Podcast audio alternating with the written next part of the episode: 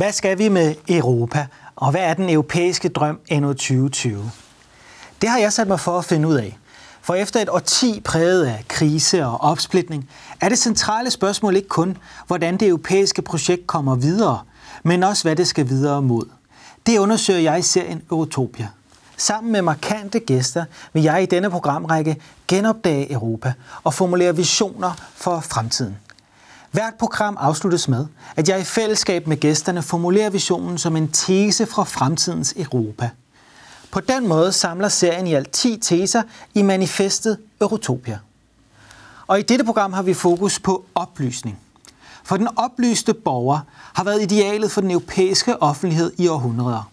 Men det ideal er i vores tid under stort pres. Spørgsmålet er, hvordan den oplyste borger genopfindes og relanceres i det 21. århundrede.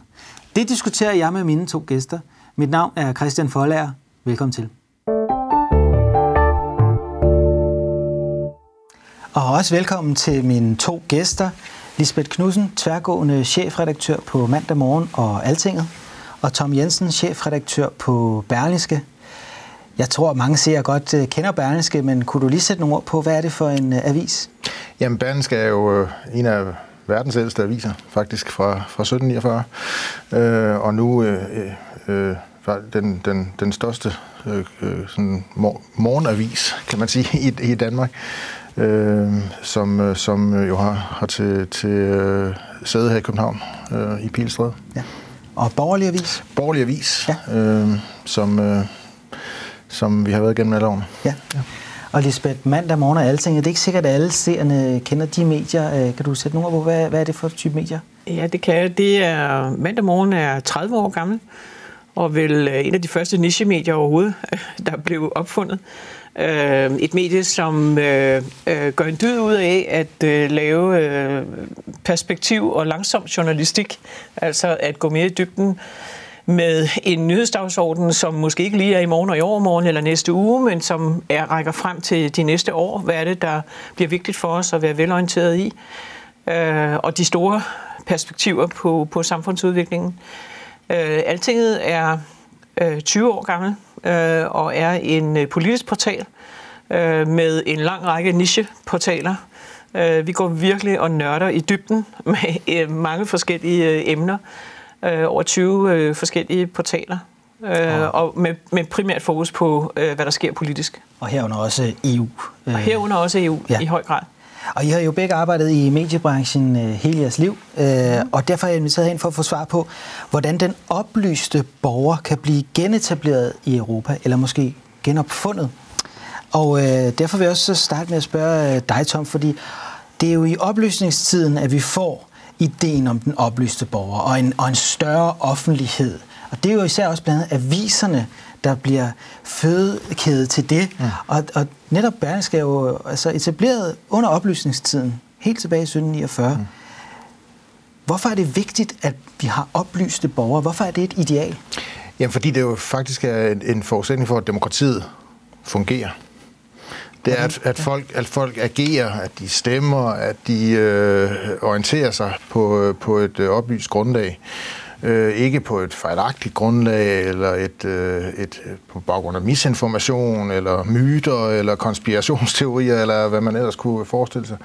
Øh, hvis, hvis, hvis, hvis demokratiets sammenhængskraft skal være der, så skal der være en, en fornuftig grad af oplysning. Og det er også derfor, at, at, at, at hvad skal man sige, en, en del af det, der opstod omkring oplysningstiden, var jo, at man fik, man fik skolepligt, og, øh, og hele højskolebevægelsen øh, er, er, er rundet ud af, af, af den tankegang. Og derfor er det vigtigt at holde fast i, øh, også, også nu, hvor, hvor kommunikationssamfundet øh, udvikler sig så enormt hurtigt, som det gør. Er det også et ideal for jer på Berlingske? Ja, sikre altså, det for jeres læsere? Jamen, det er derfor, vi er her ja. kan man sige. Det er meningen med, at vi eksisterer. Øh, det er sådan set at give vores bidrag til, at også øh, demokratiet fungerer. Er du enig i det, Lisbeth? Er det stadig idealet, den oplyste borger? Og er det det vigtigste for medierne at sikre, at bidrage til det? Jamen, det er det i høj grad. Øhm, jeg, jeg, jeg synes, vi har i virkeligheden brug for en ny opløsningstid. Ja. Øh, og øh, det hænger sammen med, at en af de mest bekymrende ting, som jeg synes, vi, jeg tror, at Tom Jensen og jeg er helt fælles om at se, det er jo, at der bliver en ulighed i, i, i mediebilledet, om jeg så må sige, at øh, vi får nogle mennesker, som er meget veluddannede og som er meget fokuseret på de kvalitetsmedier, der udkommer, og følger rigtig grundigt med, også i øh, sådan nogle perspektiverende medier, som jeg repræsenterer. Øh, og øh, så har vi en meget stor del af befolkningen, som nøjes med at følge med på de sociale medier og få nyheder fra de sociale medier. Måske lige tjekke ind en gang imellem på deres mobiltelefon og følge med i sådan corona, eller hvad der lige er oppe i tiden, men som ikke bruger tiden på at øh, øh, få det bredere perspektiv, eller få dybden på den politiske historie. Jeg vil gerne prøve at formulere det sådan, så jeg vil sige, at det er vigtigt for et demokrati, at vi har en demokratisk grundforsyning af ja. viden. Og den grundforsyning kommer fra de kvalitetsmedier, vi har her i landet. Øh, og hvis der er efter, ja, de traditionelle ja. medier og, og øh, hvis, hvis ikke der er tilstrækkeligt mange, der følger dem, betaler for dem, er villige til at også at betale for kvalitetsjournalistikken, øh, så får vi en, øh, en ulighed, som jeg tror kommer til at smitte af på vores demokrati på et tidspunkt. Og det er meget bekymrende.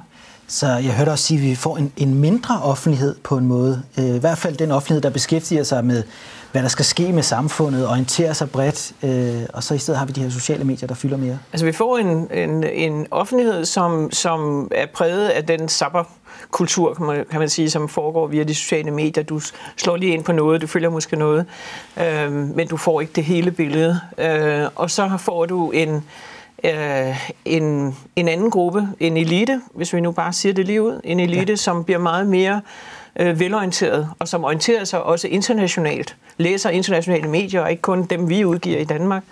Øh, så vi får simpelthen et større skæld i viden om, hvad der foregår i vores samfund. Det kan dybest set undergrave, eller i hvert fald destabilisere demokratiet. Det ser vi også nogle steder, jo desværre også i Europa, øh, at det sker. Hvorfor er det egentlig, at øh, de traditionelle medier er i sådan en krise og gennem så lang tid? Altså siden internettet kom, vi har set faldende lyttertal, faldende læsertal, faldende seertal, desværre også generelt i, i, i mediebranchen. Hvorfor har europæerne ikke længere lyst til eller behov for at følge de traditionelle medier, Tom? Jamen, det synes jeg måske i virkeligheden også er en analyse, som, som ikke er helt rigtig. Nej. Fordi øh, altså, den har noget rigtigt i sig, forstået på den måde, at, at de traditionelle medier jo har haft meget, øh, meget store øh, udfordringer med deres øh, gamle forretningsmodel, som okay. kollapsede. Øh, altså, og trykker viser og distribuerer dem øh, til mennesker, der vil betale rigtig, rigtig mange penge for det. Øh, og, øh, og, den, annoncører. Og annoncører. Og annoncører, ja, selvfølgelig. Ikke mindst. Ja, ikke mindst. Øh, øh, den, den forretningsmodel øh, er kollapset, og så skal man skabe en ny. Og den overgang fra det ene til det andet er altid smertefuld. Det er den i vores branche, det har den været på andre tidspunkter i verdenshistorien, når, når en industri går fra A til B, kan man sige. Øh, men det vi jo også ser, det er, øh, og, og det er nok der, jeg vil nuancere billedet lidt, fordi jeg er sådan set enig i, at, at, at vi måske de sidste 20-30 år har set konturerne af, af sådan en, en opløsningstid, sådan rent informationsmæssigt. Øh, nemlig at, at, at, at det, det, der eksisterede for 30-40 år siden, nemlig en nogenlunde øh, sådan sammenhængende øh, forestilling om, hvordan verden så ud hos en bred del af befolkningen, at det er blevet til noget andet blandet i kraft af de sociale medier. Men vi ser jo faktisk også øh, mange mennesker nu øh, komme tilbage til de traditionelle medier. Øh, øh jeg tror, corona-krisen øh, har medvirket til at åbne øh, manges øjne for, at det faktisk, præcis som du siger, er i de traditionelle medier, man kan få pålidelig oplysning øh, ikke, ikke altid 100% rigtig, ikke altid 100% fejlfri, fordi øh, medier laver af mennesker, og mennesker begår fejl. Men, men pålidelig i den forstand, at man jo i hvert fald, hvis man er utilfreds med noget, har et sted, man kan ringe hen, øh, eller skrive et læserbrev, eller gøre andet. Øh, Øh, der er klar afsender på, øh, og det er gennemskueligt, hvad der foregår. Øh, og, og der kan vi se i hvert fald, at, at folk øh, synes, og i hvert fald flere synes at have draget den konklusion, at så er det nok en god idé at supplere mit sociale medieforbrug eller andet med øh, et abonnement, eller i hvert fald at orientere mig mere i de traditionelle medier.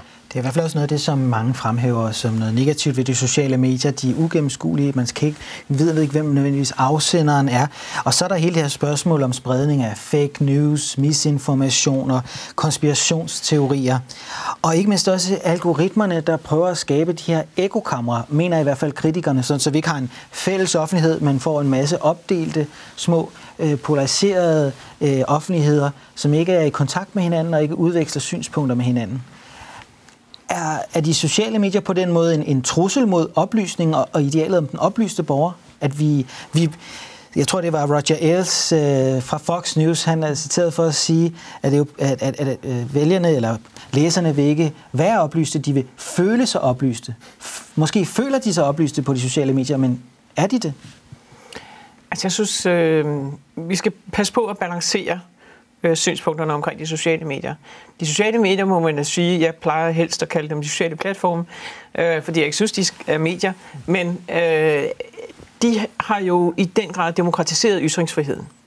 Der er mange flere mennesker, der har fået mulighed for at komme til ord. Det skal vi lovprise i demokrati. Øh, samtidig er der så bagsiden af medaljen, som er, at vi for eksempel her under coronaen aldrig har set flere konspirationsteorier øh, hjulpet afsted, øh, øh, end vi ser nu via de sociale medier. Øh, og det er dybt bekymrende, fordi vi ser, at mange deler det fuldstændig ukritisk. Så noget af det, vi har brug for i Danmark, det er at, at øh, få noget digital dannelse, altså at få noget indsigt i, hvordan de sociale medier virker, tænke os lige om en ekstra gang, inden vi trykker på øh, del øh, og, og like øh, på, på de sociale medier. Øh, mange gør det simpelthen alt for ukritisk. Øh, så der er simpelthen behov for, at vi lige trækker vejret en gang imellem, når der er sådan øh, øh, ting, der bliver delt meget hektisk. Så er der også brug for, at vi overvejer, øh, hvem det er, vi har i vores feed, altså hvad, hvad det er, der kommer ind i vores feed. Ja. Øh, om vi rent faktisk får den alsidighed, som man får i de professionelle medier, i øh, de informationer, man får, eller om man øh, får mere af det samme og det er jo det, sådan, algoritmerne virker. De virker på to måder.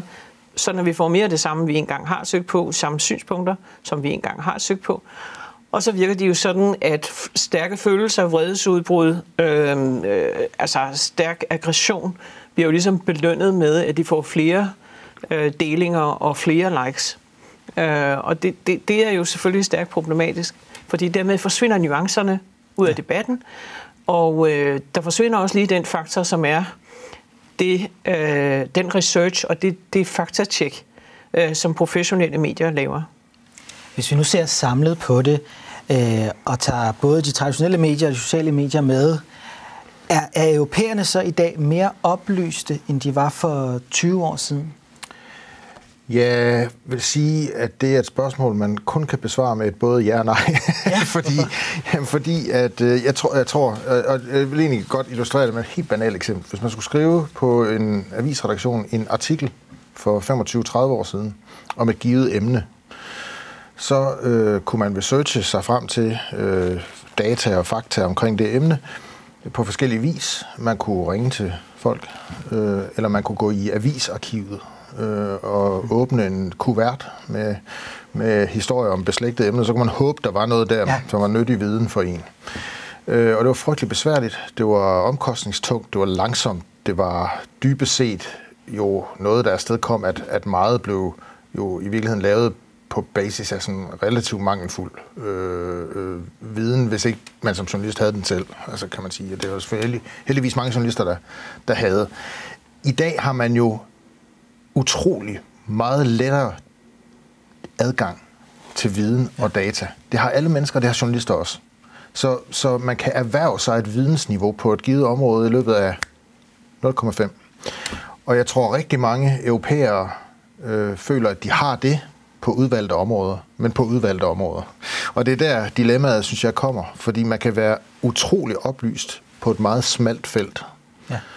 Øh, og i virkeligheden ikke vide ret meget om verden. Så, så, så den, øh, den tror jeg, opgave, vi har som, som medier, det er jo at sikre, at, at vi, jeg vil ikke engang bare sige supplerer, men kompletterer øh, det for folk, at de, at de faktisk kan gå et sted hen og få viden om verden. Øh, få viden om Danmark, få viden om verden, og hvordan tingene ser ud, også i sammenhæng. Øh, så folk ved rigtig meget mere i dag på den ene side, og så gør de det ikke alligevel på den anden side. Ja, så det er, ny, det er et lidt mere komplekst spørgsmål ja, end ja, ja nej. Ja. Ja. Øh, ja. Det er jo så også sådan, at Europa nu er ved at gå sammen for at prøve at gøre noget ved problemet omkring misinformation øh, på de sociale medier. Man vil også gerne regulere hvad hedder det, tech-giganterne, og ikke mindst også forhindre, at fremmede magter kan sprede misinformation i Europa. Et af de initiativer, man har taget, er at oprette en øh, arbejdsgruppe, der hedder East Stratcom, som blev oprettet i 2015, og den her gruppe arbejder altså med at fremme korrekt viden om EU, afsløre russisk misinformation, og så støtter de også uafhængige medier i øh, EU's østlige partnerlande. Er det den rette vej at gå for Europa, at EU skal gå ind og begynde at på den måde regulere de sociale medier, eller sidde og overvåge dem, øh, og, og, og også diktere, hvad der er den rette og korrekte viden om EU? Kan EU-systemet selv levere det? Jeg synes, du stiller flere spørgsmål her. Lad ja. mig tage det først med, hvad skal EU selv lave? Jeg synes ikke, EU selv skal begynde at lave øh, hvad skal vi sige, øh, informationstjenester, der ligesom skal prædike den rette, øh, den rette løsning og den, den rette øh, vej. Øh, jeg synes, øh, det er allerbedst, når Europas frie medier sørge for at øh, gå kritisk til den information, der er der, og sørge for at formidle øh, på uafhængig vis, øh, hvad der sker i Europa, og hvad der er, er øh, hvad skal vi sige, den, den øh, udvikling, som de europæiske politikere gerne øh, ser. Så, så det, det er sådan set det ene. Det andet, om man skal regulere øh, tech-giganterne, øh, det er der jo rigtig meget politisk debat om lige nu. Øh, Øh, og vi ser sådan, så popper der eksempel op, hvorfor har de ikke fjernet det, og hvorfor har de ikke fjernet det. Og på den anden side, så må vi også bare sige, vi skatter ytringsfriheden. Og vi kan godt lide i Danmark den frie, åbne debat. Vi kan også godt lide, at man kan gå til grænsen og vise mange forskellige ting. Øhm, vanskeligheden med tech-giganterne er jo, at de har en, et internationalt kodex, adfærdskodex og etisk kodex, som de ligesom skal forholde sig til. Det skal gælde i Yemen, og det skal gælde i Danmark, og det skal gælde i Norge, og det skal gælde i USA. Øh, de kan ikke ligesom administrere, at der er, øh, jeg ved ikke hvor mange landes forskellige etik, man lægger ned over det. Og derfor, derfor synes jeg, at politikerne har stillet sig selv en meget vanskelig opgave, når de siger, at de gerne vil regulere tech-giganterne. Man kan se, hvad der sker i Tyskland, hvor man har indført sådan en 24-timers regel for, at man skal fjerne hadtale. Og det betyder jo rent faktisk, at der bliver fjernet fire gange så meget, som der var nødvendigt. Og så det er ikke særlig godt for ytringsfriheden og for den frie, åbne, demokratiske debat. Så der er simpelthen to sider af den her mønt. Og, og jeg misunder ikke de politikere, som skal prøve at finde den vej her. Øh, fordi øh, vi, altså, selv vi tre her har formentlig forskellige holdninger til, hvad der var over grænsen og inden for skiven øh, ved et givet Facebook-opslag. Ja.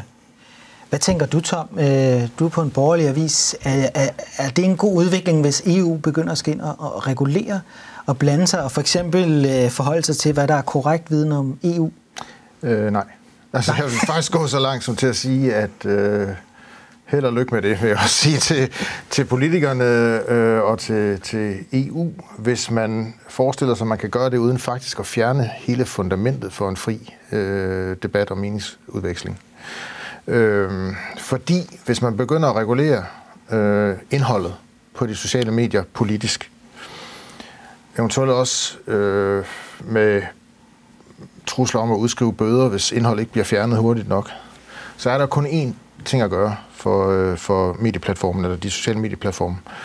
Øh, og det er sådan set at, at, øh, at forhåndscensurere. Altså det er, man, det er man jo nødt til, for ellers risikerer man sådan set, at forretningen øh, går ned ja. øh, på det. Øh, øh, så det vil i praksis, hvis man forsøger at lave en eller anden regulering, så vil de, for mig at se, vil det i praksis betyde, at man genindfører en form for censur, bare via en tredje part, som så er, ja.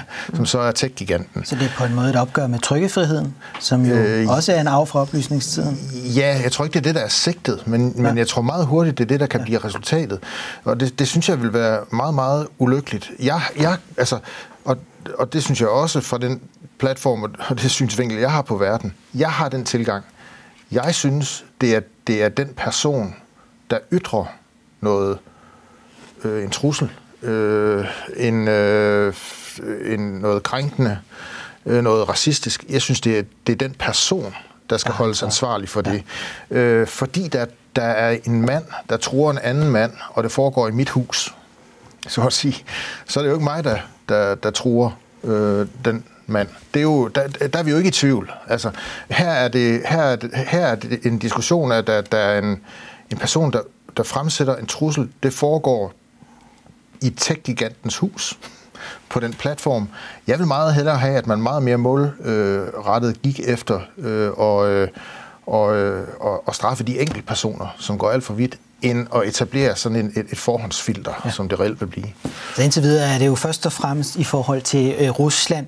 Øh, I forhold til den interne europæiske debat mellem europæere, så har man først og fremmest øh, bevæget sig af frilighedens vej og indført sådan et code of conduct, som tech-giganterne selv har skrevet på og prøver at, at overholde, men af øh, frivillighedens vej. Det betyder blandt andet også, at man øh, nu øh, herop til valgkampen i Europaparlamentet i 2019 øh, fik indført, at annoncer skulle, det skulle fremgå klart, hvem der har betalt for annoncerne. Er det ikke på en måde et fremskridt så, at man nu får noget mere gennemsigtighed? Skulle man gøre det på andre måder også, for eksempel i forhold til algoritmerne? og begynde at, ja. at, at kræve noget af frivillighedens vej. Lad os nu få lagt frem, hvordan de fungerer. Kan vi prøve at arbejde med at målrette dem, så de også bliver mere brede? Altså, jeg synes, det initiativ omkring de politiske annoncer er rigtig godt. Ja. Forstå, og det kom jo også ud af Cambridge Analytica og det amerikanske ja. valg øh, sidste gang, øh, hvor man kunne lave micro-targeting af annoncer. Altså finde ud af, hvem øh, i befolkningen føler sig rigtig meget utrygge, og så sender man annoncer omkring det, øh, og øh, den kandidat, der kan gøre noget ved det, øh, direkte til de grupper, som har det sådan der synes jeg, det er rigtig, rigtig fint, at der er kommet en åbenhed, så man kan gå hen og se, hvem har lavet den her annonce. Vi, alle politiske annoncer er ligesom, øh, øh, hvad skal vi sige, varedeklareret. Øh, så er der ikke nogen, der kan gå under radaren og give det ud for, at det er noget andet. Det er fint. Øh, jeg synes også, det er fint, at der er lavet sådan et fælles øh, code of conduct øh, på europæisk plan. Det er meget overordnet. Meget. Kan man sige. Men det er fint nok, det er der. Øh, og så er det jo heldigvis sådan, kan man sige, at der er jo opstået en gruppe af faktatjekker. Jeg er selv formand for foreningen Tjek det, øh, som øh, er hvad kan man sige, nystartet i det nye, nuværende regi. Øh, og øh, der er faktisk øh, rigtig mange rundt omkring i verden nu, øh, som har dannet et, øh, et netværk, hvor man samarbejder om at øh, lave faktatjek. Det gør vi også i Europa. Øh, og det betyder jo, at vi rent faktisk kan se nu, at en række af de her misinformationskampagner, russiske øh, infiltrationskampagner og sådan noget, at de ruller fra land til land og kommer også til Danmark. Mm. Altså, så vi kan jo holde øje med det ved at have det, det særlige samarbejde mellem faktatjekkere. Og det er en ny institution, kan man sige, en ny konstruktion, men det er frie, uafhængige, og det er vigtigt, at det er frie, uafhængige medier, der laver det her. Øhm, og, og, og det tror jeg kan være med til også at hjælpe i forhold til øh, russiske troldefabrikker mm. eller andre, som, øh, som vi ser øh, kommer til at invadere vores øh, informationsmiljø. Hvis vi nu skulle se øh, lidt bredere på det, så, så en del af pakken er faktisk også at begynde at støtte kvalitetsjournalistik og uafhængig faktakontrol faktisk fra EU's side. Vi har jo en dansk mediestøtte, så er det jo en form for europæisk mediestøtte. Kunne det være vejen frem, at EU på den måde går ind og støtter mere op om mediebranchen i hele Europa fælles, sådan så de lande, hvor at der måske ikke er mulighed for det, for det fra statens side, at der er der en europæisk indsats? Hmm.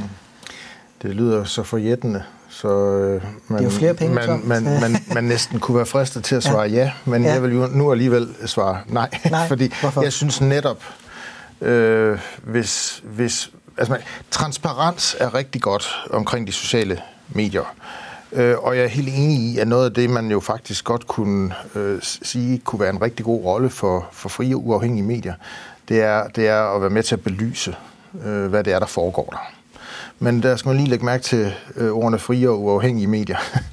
øh, jeg, jeg, jeg, jeg bryder mig simpelthen ikke om, at resultatet af det her ender med at blive medier, der er mere afhængige af støtte. Af støtte ja. Hvad enten det er fra, øh, fra de nationale øh, myndigheder, eller det er fra en, en europæisk øh, kant. Øh, jeg, jeg, jeg, jeg vil virkelig appellere til, og det er svært, at prøve at finde løsninger på det her, som ikke indebærer, at, øh, at de frie medier øh, skal, om jeg så må sige, blive mere afhængige øh, af de offentlige kasser, end de er i dag. Her til sidst har jeg lyst til kort at spørge, hvis man skulle genopfinde og, og måske også relancere idealet om den oplyste borger, hvad er så mediernes vigtigste opgave her i det 21. århundrede, Lisbeth? Det er svært at bare sige, at der er én, fordi der, der, der er jo øh, rigtig mange opgaver. Øh, og øh, der er jo øh, noget af det, som jeg synes er væsentligst at sige her, det er, at der skal være nogle medier, som ikke alene øh, har til opgave at lave breaking news og korte, hurtige opdateringer, som vi alle sammen øh, sidder og kigger på på mobiltelefonen. Jeg tror, det vigtige er, at der er medier, som har journalistiske kræfter til at lave perspektiv, til at lave øh, kuglegravninger, som I ofte har gjort det på, på Berlingske. Øhm, problemet er, hvis det kun er punktnedslag. Hvis ikke man har kræfter til en kontinuerlig stærk ja. øh, journalistik. Øh, jeg vil sige, det, det, det er sådan set noget af det, der er helt livsnødvendigt for, øh, at vi får et oplyst samfund. Det er, at vi har stærke øh, hvad skal vi sige, journalistiske kræfter på de uafhængige medier. Hvis medierne, som vi ser det nogle steder i USA, rent faktisk mister så mange journalistiske kræfter, at det kun bliver det overfladiske breaking news, hurtigt øh, så taber vi noget meget, meget væsentligt øh, i et øh, opløst samfund. Inden øh, den her optagelse, der har jeg bedt jer om at byde ind med nogle tanker, og øh, det er jo fordi, vi har den her tese til vores øh, manifest, og serien her samler 10 teser. Og afslutningsvis vil jeg lige læse tesen for det her program op for seerne, og øh, ordene lyder, Oplysningstanken er født i Europa – og idealet for europæerne har gennem århundreder været den oplyste borger, som engagerer sig i den offentlige debat og præger de politiske beslutninger. Den europæiske offentlighed er imidlertid i krise. Den offentlige samtale i Europa er i stigende grad polariseret og domineret af algoritmernes ekokamre. De sociale medier spreder ikke kun oplysning, men også misinformation og konspirationsteorier. Det store mål for den europæiske offentlighed i det 21. århundrede må være at genopdage den fælles samtale og idealet om den oplyste borger. For uden en fælles offentlighed er oplyste europæere vil det europæiske demokrati langsomt forvidre og visne bort. Og med de ord vil jeg sige tak, fordi I kom, Lisbeth Knudsen og Tom Jensen. Og også tak til serien derude for at følge med. Husk, at vi snart er tilbage med en ny vision for Europa her på kanalen.